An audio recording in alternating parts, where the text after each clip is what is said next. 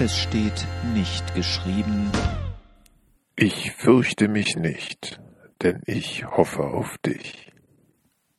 In Predigten und Arrendachten heißt es manchmal in der Bibelstunde 365 Mal fürchte dich nicht. Einmal für jeden Tag des Jahres. Keine Ahnung, wer diese Behauptung in die Welt gesetzt hat, aber die hält keiner noch so großzügigen Zählung stand. Das eigentlich Unangenehme ist, wenn diese Auslegung uns einreden, dass Furcht etwas Schlechtes sei, das uns damit verboten werden soll, sie noch mit der Furcht vor Strafe aus 1. Johannes 4, Vers 18 vermischt wird. Angst ist ein Zeichen von mangelndem Gottvertrauen, könnte das Motto dieser Sicht sein. Richtig ist, die Furcht ist ein Zeichen unserer gefallenen Welt. Im Paradies war Angst unnötig, doch heute kann ein gesundes Maß an Angst Leben retten. Auf der anderen Seite gibt es ungesunde Angst, die uns lähmt.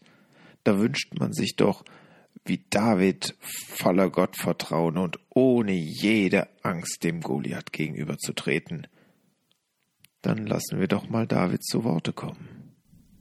Wenn ich mich fürchte, so hoffe ich auf dich. Psalm 56, Vers 4. Das ist ein gewaltiger Unterschied. Es ist gar nicht so, dass David keine Angst kennt, weil er ja auf Gott vertraut.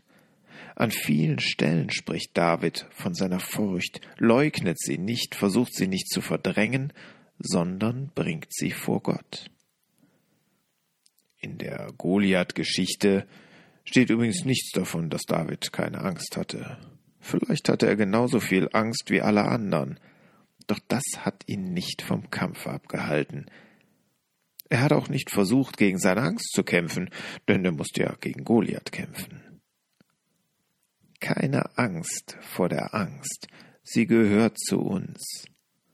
Etwa so, Hallo Angst, da bist du ja wieder. Danke, dass du mich daran erinnerst, mein Vertrauen auf Gott zu setzen. Jetzt kann ich mich aber nicht länger mit dir beschäftigen, denn ich habe viel zu tun.